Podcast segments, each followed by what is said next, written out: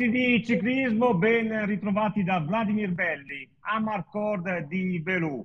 Prima puntata di questa nuova trasmissione in collaborazione con gli amici di Magnetic Day. Prima puntata ho voluto assolutamente avere come mio ospite Maurizio Fondes. Questo perché naturalmente è stata un'icona per me già quando ero dilettante e poi da professionista nel 1993 ho avuto il piacere e l'onore di essere compagno di squadra, gregario di Maurizio, una persona che stimo moltissimo, un corridore che mi ha insegnato tanto, non solo per quanto riguarda il mondo ciclistico, ma della vita in generale. Ciao Maurizio, ben ritrovato. Ciao, ciao. ciao. Allora, dicevamo del 1993, presumo il tuo anno, il tuo anno magico. Io ho avuto la fortuna, dicevo, di esserci in quell'anno dove comunque hai fatto il definitivo salto di qualità, avevi già vinto il campionato del mondo, però nel 93 hai dato dimostrazione veramente di essere un corridore performante da febbraio fino ad ottobre. Dici un po' quella, quella che è stata la tua... Sono passato, sono passato professionista nell'87, no? Eh, subito dal primo anno eh, sono andato ai Camminati del Mondo, ho vinto la, la, mia prima corsa al Giro di Catalogna battendo eh, gente come Sean Kelly, su questi arrivi sempre in leggera salita, no? che, era, che, erano, che, erano, il mio forte. No? Ero veloce, non veloce per competere con i velocisti nelle, negli, arrivi, negli, arrivi, veloci, però quando la, la strada saliva riuscivo a, a battere anche i più forti.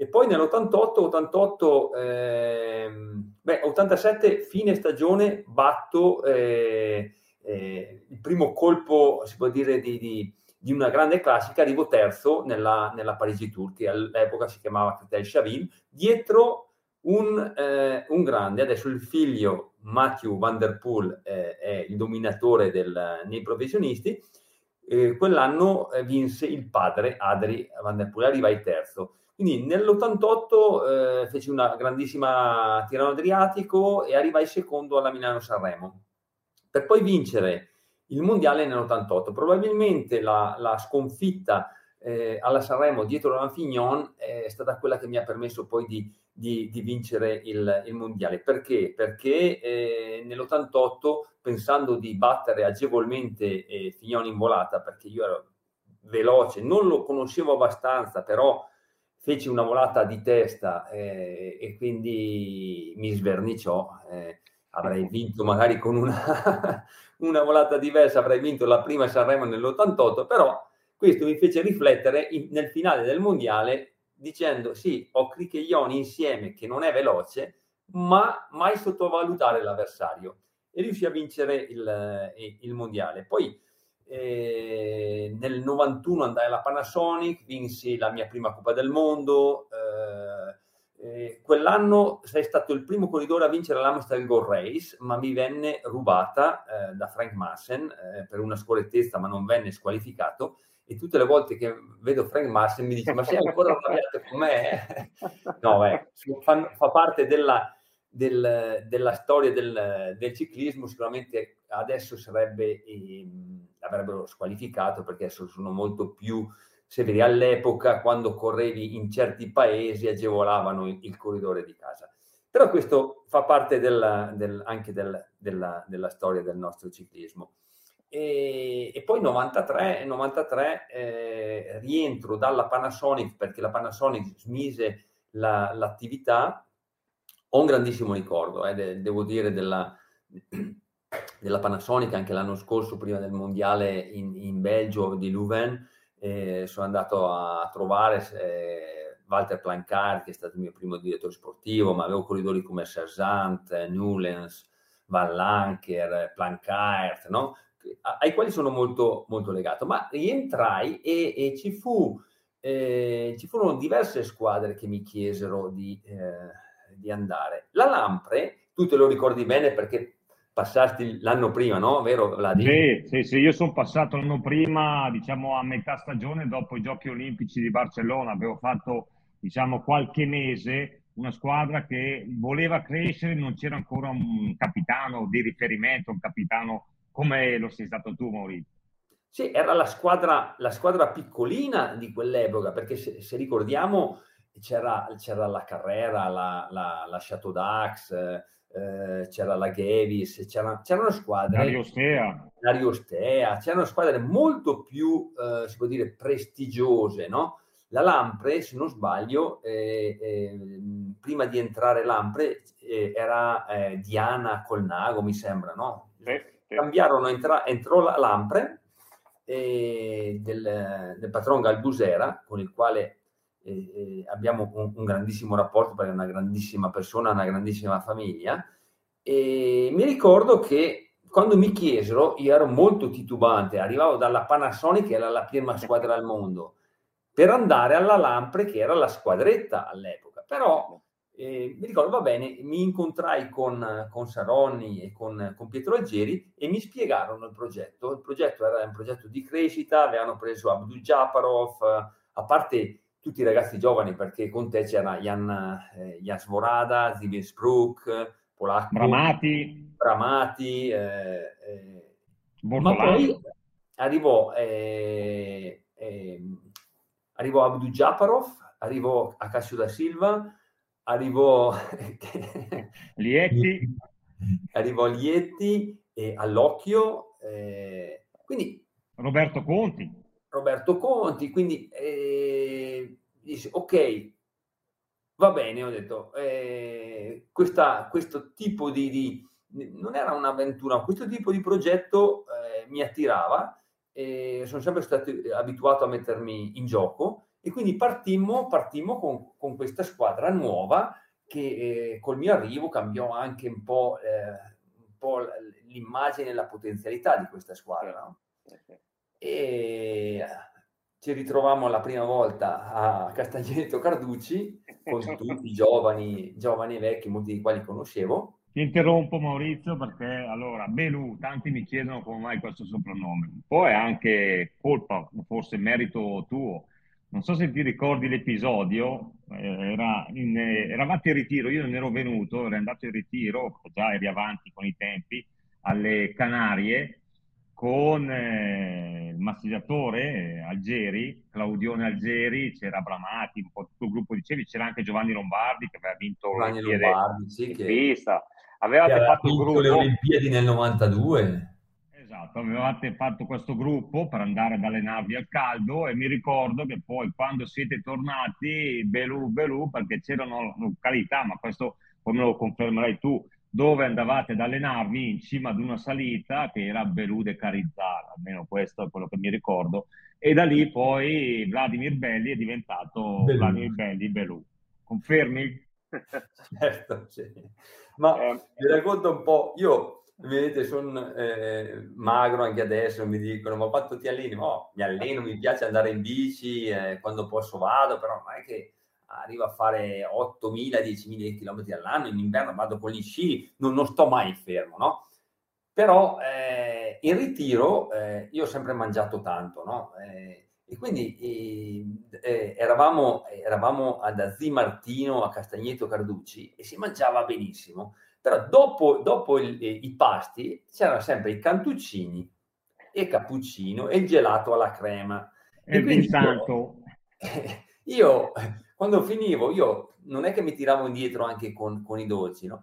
Però mi ricordo c'erano dei corridori che, che mi vedevano mangiare, quindi mangiavano anche loro, però a fine del ritiro erano cresciuti di un paio di chili. Io invece rimanevo sempre allo stesso peso perché no, non avevo il problema, il problema del peso, no? E quindi oh, questo aneddoto me lo ricordo, lo racconto anche ai, ai ragazzi che, che seguo, che eh, con, con, l'alimentazione io ho sempre mangiato correttamente, mangiato, però non è che mi sono mai limitato troppo, forse perché non avevo problemi e non ho problemi con il peso.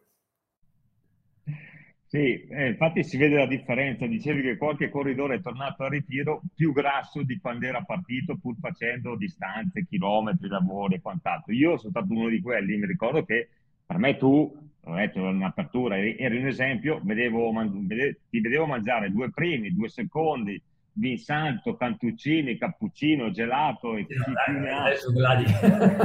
No, no, eri, una, eri, e sei una bella forchetta. Io ovviamente mi sono adeguato, cercavo di imparare anche qua, mi ricordo che ero andato in ritiro che pesavo 63 kg, sono venuto a casa e ne pesavo 66, ma si vede, basta vedere le immagini, adesso tu sei ancora tirato e pesi più o meno eh, come quando correvi, io invece qualche chilo in più l'ho messo, tra l'altro siamo visti, ci siamo visti in Trentino con eh, diciamo una collaborazione con eh, dei turisti svizzeri, tedeschi portati da A al PC ah, e mai tirato le orecchie subito perché comunque no così eh, Perù non va eh, bene eh. è meglio che ti rimetti in riga. Poi tra l'altro quando mi hai visto in bici tirar fuori il pacchetto di sigarette lì allora no, lì no, ho perso, no, un, po de, un, ho perso no. un po' della tua stima No, lì no, no, non ce l'ho più fatta, eh, no. Eh, c'è limite, c'è un limite, questo, tu l'hai superato. Eh.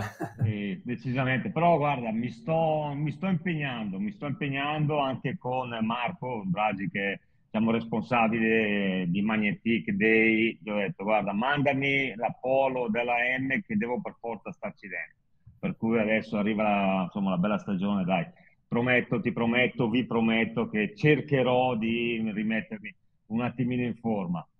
Maurizio, eh, dicevamo, qua vedete una bella immagine della Milano-Sanremo, questa Maurizio del 95, quando anche qua arrivasti secondo dietro, dietro a Jalabert. Anche qua una, una, bellissima prestazione. Tornando invece alla, eh, alla... Ti fermo, ma non notate niente? di quella foto? Una capigliatura? Ecco, la capigliatura e uno non si vede i capelli, perché? Perché usavo il casco. Eh sì, sì, sì, vero, vero. Allora, il casco, eh, io sono stato il primo corridore al mondo a usare il casco integrale sempre nelle corse, no? Vi spiego, vi spiego le, le, motivazioni, vedete anche lì siamo già nel 95, ma eh, 93 praticamente se ti ricordi, tu non ti ricordi, per 91, 91 ci fu lo, l'obbligo del, del, casco integrale nei professionisti, però ci fu una protesta da parte dei corridori sia alla Tirano Adriatico sia alla Parigi-Nizza, tutti seduti in mezzo alla strada perché non, non, non si voleva mettere il casco integrale. Io, dire la verità, eh, portavo sempre il casco, quello a strisce, perché sono sempre stato abituato, quindi quando son, passai professionista usavo, usavo il caschetto misi questo casco, che i primi caschi non erano molto areati, no? Però quando passai alla Panasonic, eh, la Panasonic i, aveva i caschi giro, erano un po' più areati, l'avevo utilizzati, mi trovavo, mi trovavo anche bene, visto che io lo portavo sempre, la Giro mi propose un, due tipi di contratto. Eh, mi proposero un contratto eh, portando il casco all'80% delle, delle gare e, e, e un casco invece portandolo al 50%. Siccome lo provai, era il Ventù, si chiamava Ventù, io non mi, trovavo, mi trovavo bene, quindi io portai il casco praticamente sempre, lo toglievo negli arrivi, negli arrivi in salita quindi mi pagarono il doppio, il contratto all'80% era il doppio di quello di portare il casco al 50%. Quindi eh, si vedono le, le, anche nella Milano Sanremo del 95 con Jalabert, io col casco, lui senza, lui vince senza casco, volate io col casco, tutti gli altri senza. Poi piano piano il, il casco eh, integrale è stato portato, è, è arrivato l'obbligatorietà, prima nelle categorie minori, poi nei professionisti. Se ti ricordi c'è stato un periodo anche dove era concesso togliere il casco ai piedi della salita degli arrivi in salita. No? È un disastro poi in gruppo. Un disastro, buttare i caschi alle ammiraglie finché piano piano eh, sta, c'è stato l'obbligo sempre e, eh, e, l'utilizzo, guarda, direi che l'utilizzo in allenamento dobbiamo ringraziare anche i, tutti i corridori anglosassoni, no? gli americani, che loro lo portavano. A me sembrava, io sono sincero, eh, era una stupidità, lo portavo in corsa, poi in allenamento andavo, andavo senza, no? E, però eh, era, era, una stupidità, però c'era questa, questa cosa che andare col casco sembrava di essere uno stupido. Adesso invece vedi uno col casco, ne, ne vedi pochi, ma chi vedi senza casco è veramente uno stupido. No? Eh sì, sì, sì, concordo. Anche qua, Maurizio, dobbiamo dire che ancora una volta eh, si è stato precursore dei tempi e riavanti, e riavanti anche sotto questo punto di vista, perché poi insomma, abbiamo vissuto diverse tragedie.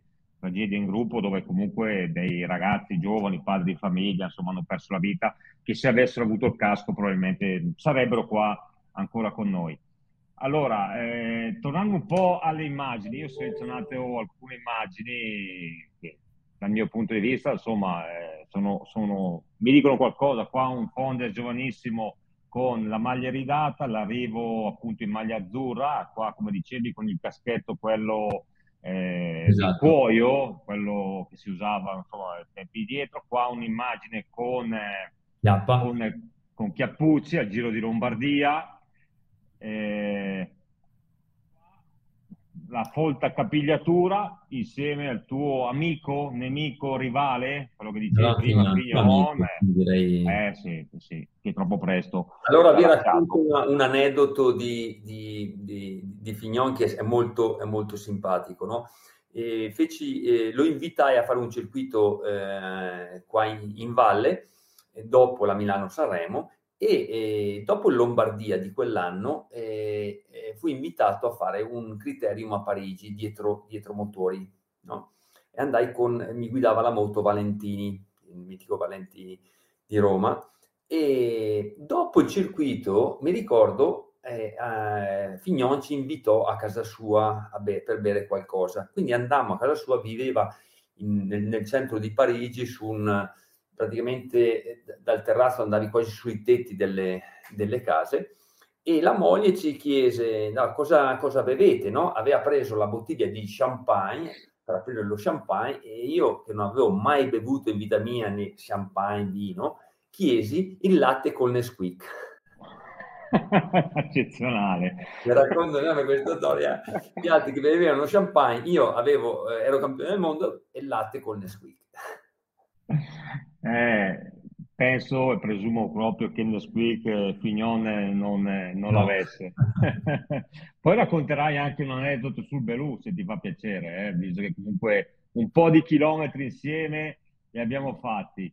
Allora, qua un'immagine con papà Cornelio che eh, ti ha lasciato, ci ha lasciato qualche mese fa. Io qua, eh, quello che posso dire, tornando un po' come si diceva la Milano-Sanremo del 93, è stata la prima occasione dove, dove ho visto tuo papà, l'impressione che ho avuto, che poi mi è rimasta insomma eh, nella testa, in mente, è di una persona veramente eh, umile, rimaneva eh, sempre fuori dal contesto delle corse, lo vedevi sempre comunque in disparte, non era una persona che cercava notorietà, che cercava di farsi vedere o comunque mai una volta con parole fuori posto, però chiaro che ci puoi dire qualcosa tu riguardo Ma no, sai, sai, parlare dei, dei genitori è sempre, è, sempre, è sempre, difficile, no? Mio papà ha corso in bici, poi faccio i giudici di gara.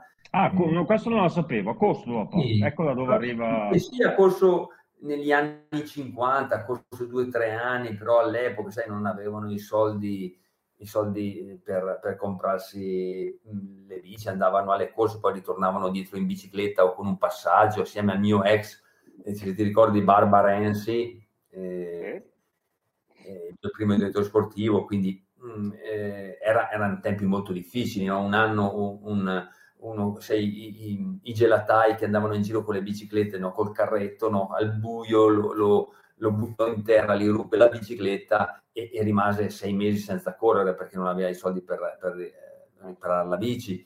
Quindi eh, io probabilmente grazie a loro ho iniziato ad andare in bici assieme a mio fratello e ai loro figli. All'epoca non c'erano molte possibilità di fare sport per i ragazzi e quindi iniziamo ad andare in bici probabilmente per questo.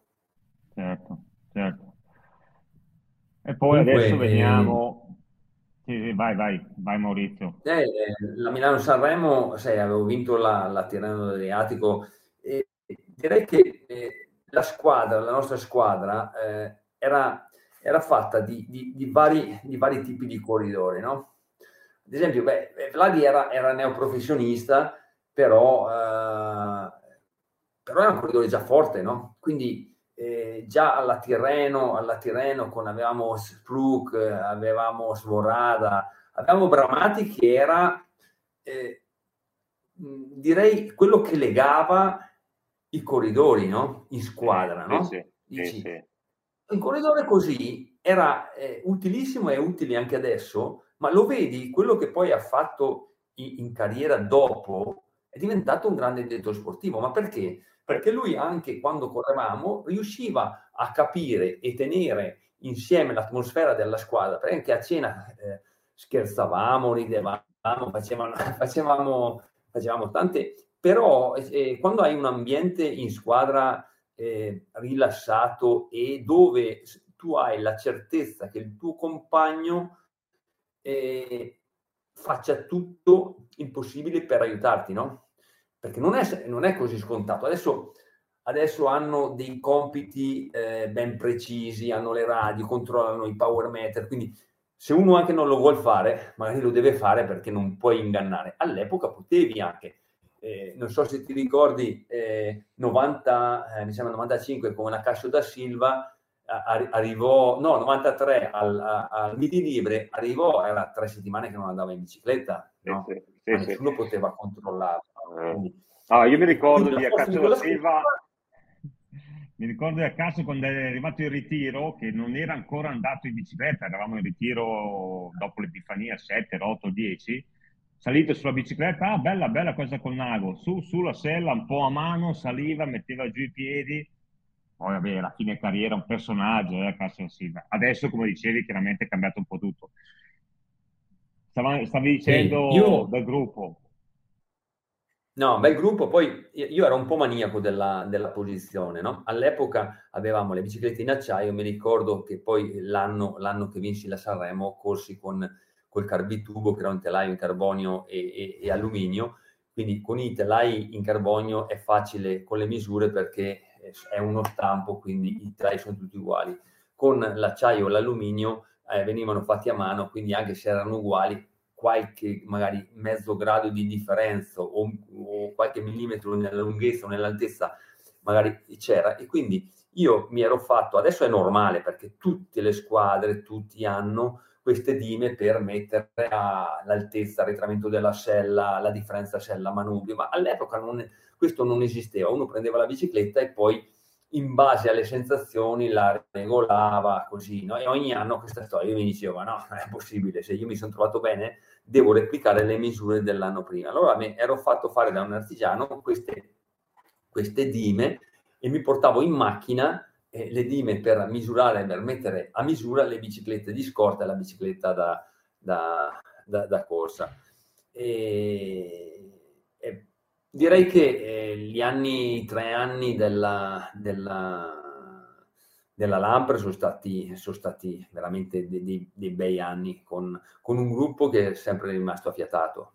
Eh, decisamente, poi come dicevi, un gruppo affiatato, tanti ragazzi giovani che comunque, come nel mio caso, sono passati al professionismo, alcuni erano già professionisti, non erano ancora esplosi, Bortolami che poi ha fatto come te, ha vinto la Coppa del Mondo, Lombardi che comunque sì, aveva vinto l'Olimpiade, però ha faticato in primi anni a professionista, Sborada aveva già fatto capire di essere un corridore vincente, però c'era un gruppo, c'era anche all'occhio, ci siamo dimenticati del Papa, c'era anche all'occhio un bel gruppo, insomma, e, e, poi le vittorie sono arrivate, quelle grazie soprattutto a te, grandi soddisfazioni. Io mi ricordo molto bene la Milano Sanremo che hai vinto, Maurizio, la mattina quando è arrivata la notizia, e qua eh. torniamo sulla slide, sei forte papà, perché comunque avevi già vinto, subito inizio stagione in Spagna, Tirreno Adriatico dominata, eri il grande favorito per la Sanremo, avevamo un po' di pressione, ma comunque tu ci davi anche la tranquillità, l'ambiente che si era creato ci dava la tranquillità, però la mattina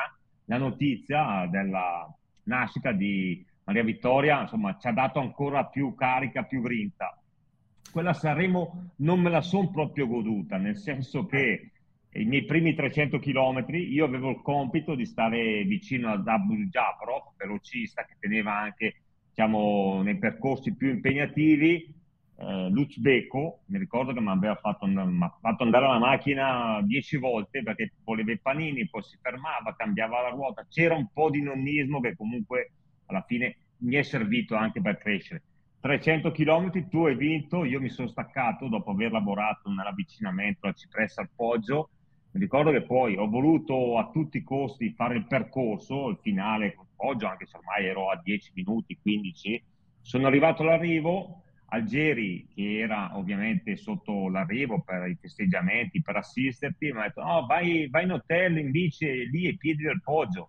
Sì, avevo già fatto 300 km, mi sono sciroppato altri 10 km perché sì, era ai piedi del Poggio, ma da dove si prendeva?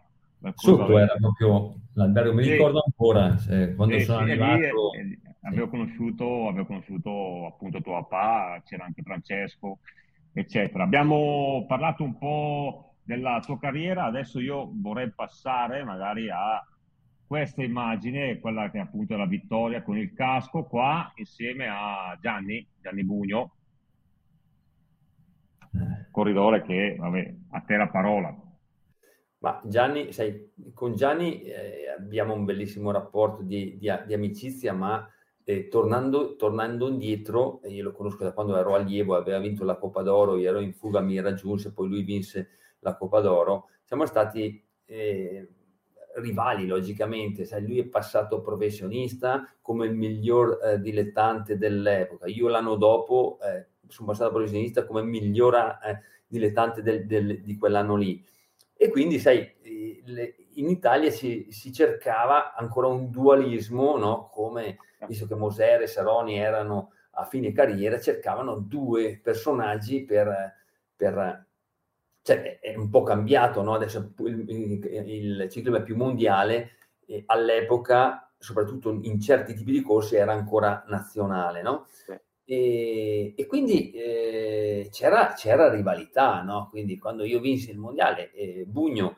rientrò, rientrò, in macchina dal Belgio no? per non venire con, dalla delusione, no? Eh, ma come quando lui vinse poi il, il, il primo mondiale, eh, io non ero, non ero, contento perché è normale, no? È normale che sia stato così, però eh, questa rivalità, la fatica che hai fatto alla fine insieme, questa si trasforma poi in, in, in, amicizia, in amicizia vera, no? Quando, rispetto, sì. rispetto, perché c'era un'invidia, un'invidia buona perché, perché, lui era potente, no? Lui era molto più forte in salita, cronometro, lui era potente. Io ero, ero, uh, ero una fionda no? Nel, eh, negli arrivi, no? Quindi eh, lui, a lui non piaceva lottare per le posizioni, eppure mi ha detto ma io non sono capace, ho detto, per fortuna non sei capace, però tu ho detto hai vinto la, questo recentemente, no? non sono capace, non ero capace, gli, mi faceva schifo il Belgio, sì però ho detto tu hai vinto il Fiandre, io non l'ho vinto, no? a me piaceva, eh? io non l'ho vinto, tu che, che è una corsa che, che, che, non lottavi per le posizioni, che ti fa schifo e tu l'hai vinta, quindi questo eh sì. per dirvi la, la il, il, la potenzialità che, che, aveva, che ha dimostrato, però probabilmente avrebbe vinto anche, anche di più, no? Ogni tanto diciamo, dovevamo fare un mix fra me e te, no? E, e avremmo vinto ah, tutto.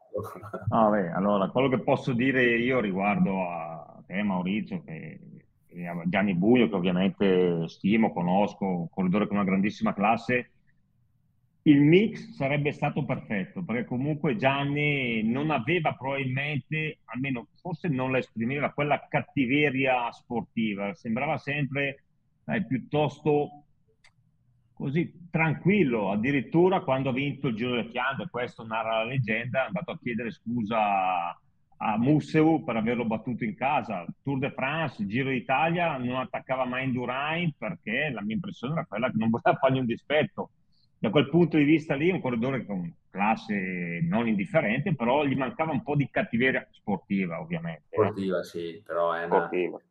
Eh, sicuramente avrebbe vinto di più, ma come, eh, ma come avresti fatto anche tu? Perché eh, Vladi eh, aveva un, un, potenziale enorme, no?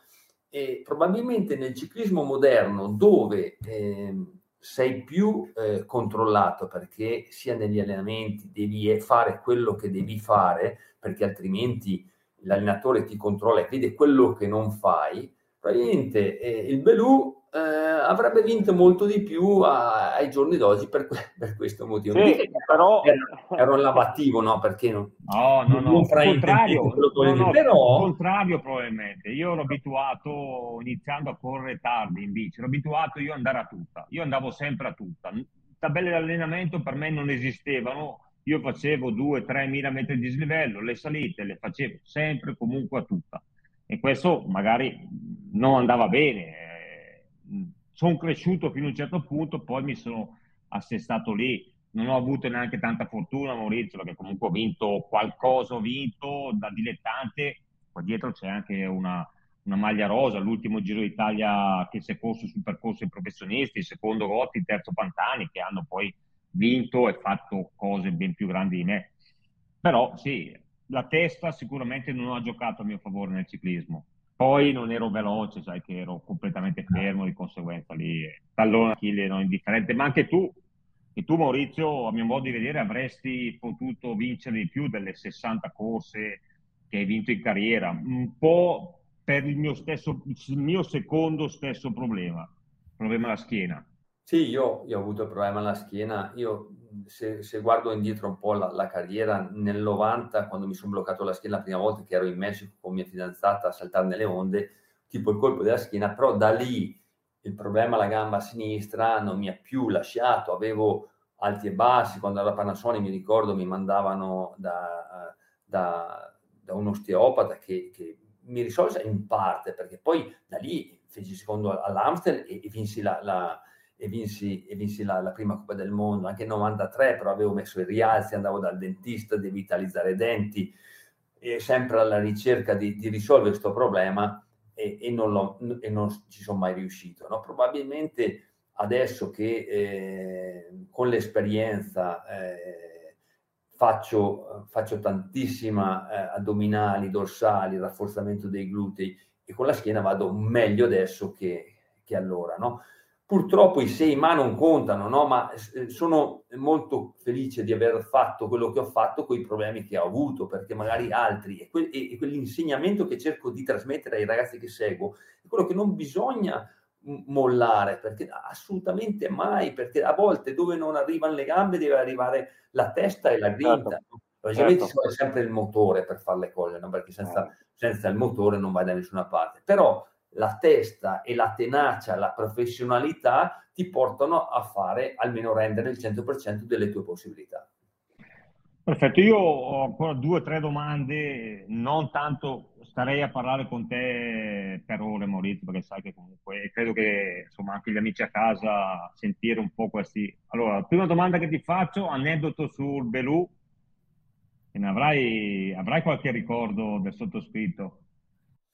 Guarda, devi, devi darmi un'imboccata perché, eh, eh, sai, tornando indietro nella mente... Ti do tempo, ti do tempo. Tornando invece, o meglio, venendo al ciclismo di oggi, dici un po' cosa stai facendo. Io in parte lo so, i nostri amici a casa magari vogliono qualche informazione in più da, da te. Sì, ma a parte, sei, eh, sono testimonia di Banca Mediolano al Giro d'Italia ormai da 17 anni e sono testimonia di Alpecin, dell'azienda Alpecin ormai da, da 5, quindi facciamo diversi eh, eventi e promozioni per, per questa azienda che adesso è sponsor della squadra di, di Matthew Van.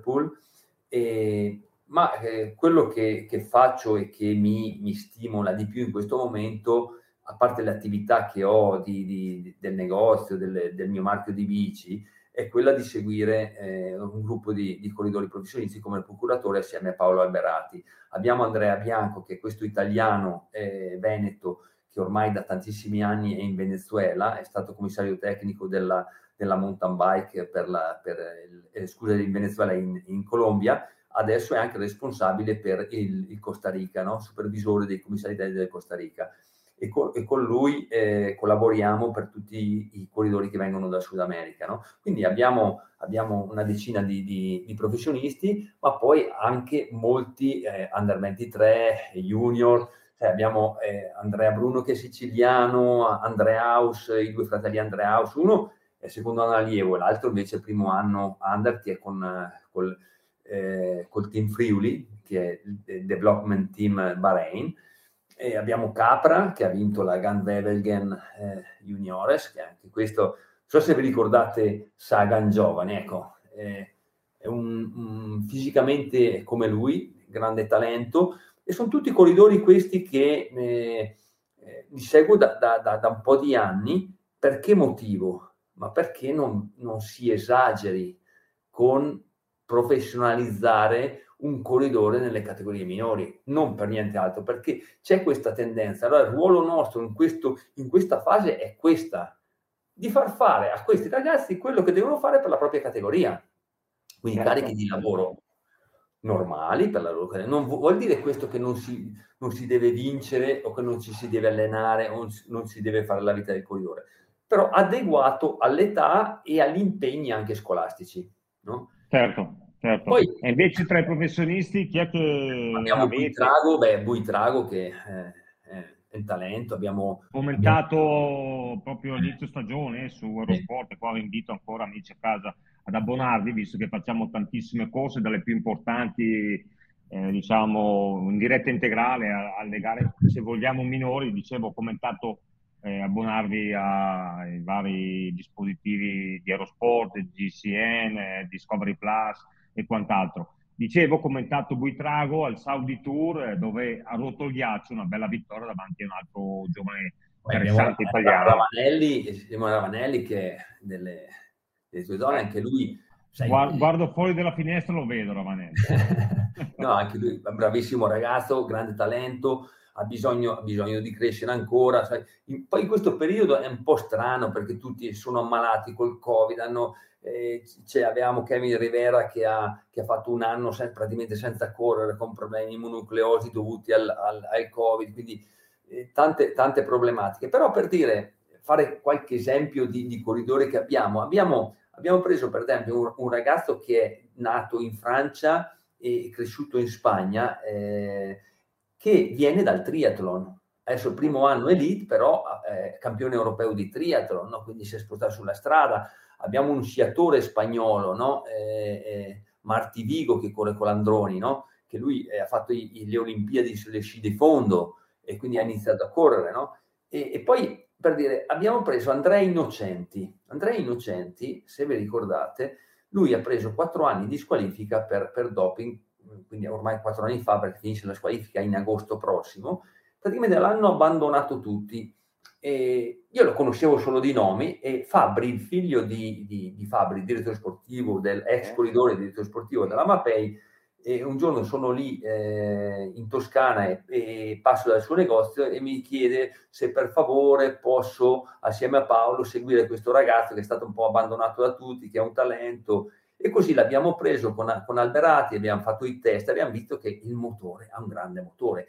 In motivazione di, di, che sia stato un errore oppure no, di, di, di quello che gli è successo, eh, abbiamo conosciuto la famiglia, è una famiglia per bene, lui è un bravo ragazzo, studia, abbiamo visto il motore, il motore c'è, ha detto lo alleniamo, lo alleniamo perché un ragazzo di quell'età lì non può essere abbandonato, bisogna dare una seconda chance. Vero, eh, vero. Sappiamo che è una sfida difficile far capire alle squadre eh, quando hai un, un, corridore che ha avuto un problema così, in questo momento non è facile, però eh, ha detto noi andiamo avanti per la nostra strada e, certo. e, e, e sono sicuro che, che, arriverà a grandi livelli perché il motore, il motore l'abbiamo allenato come se dovesse correre domani mattina. Questo un po' di esempi dei corridori sì, che abbiamo, poi sì, ne abbiamo tanti altri, no? Sì, sì, sì. Bene, eh, ultima cosa, parlando un po' anche di quello che stai facendo adesso nel ciclismo, so che organizzi anche delle vacanze. No, ma questo è, è, è sempre legato ad Alpecin eh, con, con okay. un'agenzia. No, perché di... ti volevo chiedere eventualmente di invitarmi a gratis, che vengo anch'io. No, ma questo sei, sei, la motivazione per rimettermi in bici, dai Maurizio, mettiamola le, ne faremo una a giugno a, in Sardegna e una a settembre a Creta e quindi eh, sicuramente eh, mi dici quando sarai libero e volentieri, e volentieri vieni a pedalare con noi, no? Senza sigarette. Eh, va senza bene, sigarette. ci provo. Bene, sono passati ormai 40 minuti, sono volati 40 minuti, è stato un piacere Maurizio rivederti, risentirti, un piacere eh, come sempre per la tua gentilezza, la tua professionalità e quant'altro. Adesso ti saluto, prossimo appuntamento con i ricordi. Ma io ti ascolto, sento più adesso che quando correvo in televisione. Adesso è vero, quando, è vero. anche troppo, anche troppo quando ho sul computer il telefono, quando sono in giro che, che guardo, che guardo le, le, gare, metto su Eurosport e, e, e se non sei te, c'è Magrini, eh, mi, diverto, mi diverto ad ascoltarvi. Bene, è stato un Ciao. piacere. Ciao a tutti, alla prossima per eh, Amacord di Belù.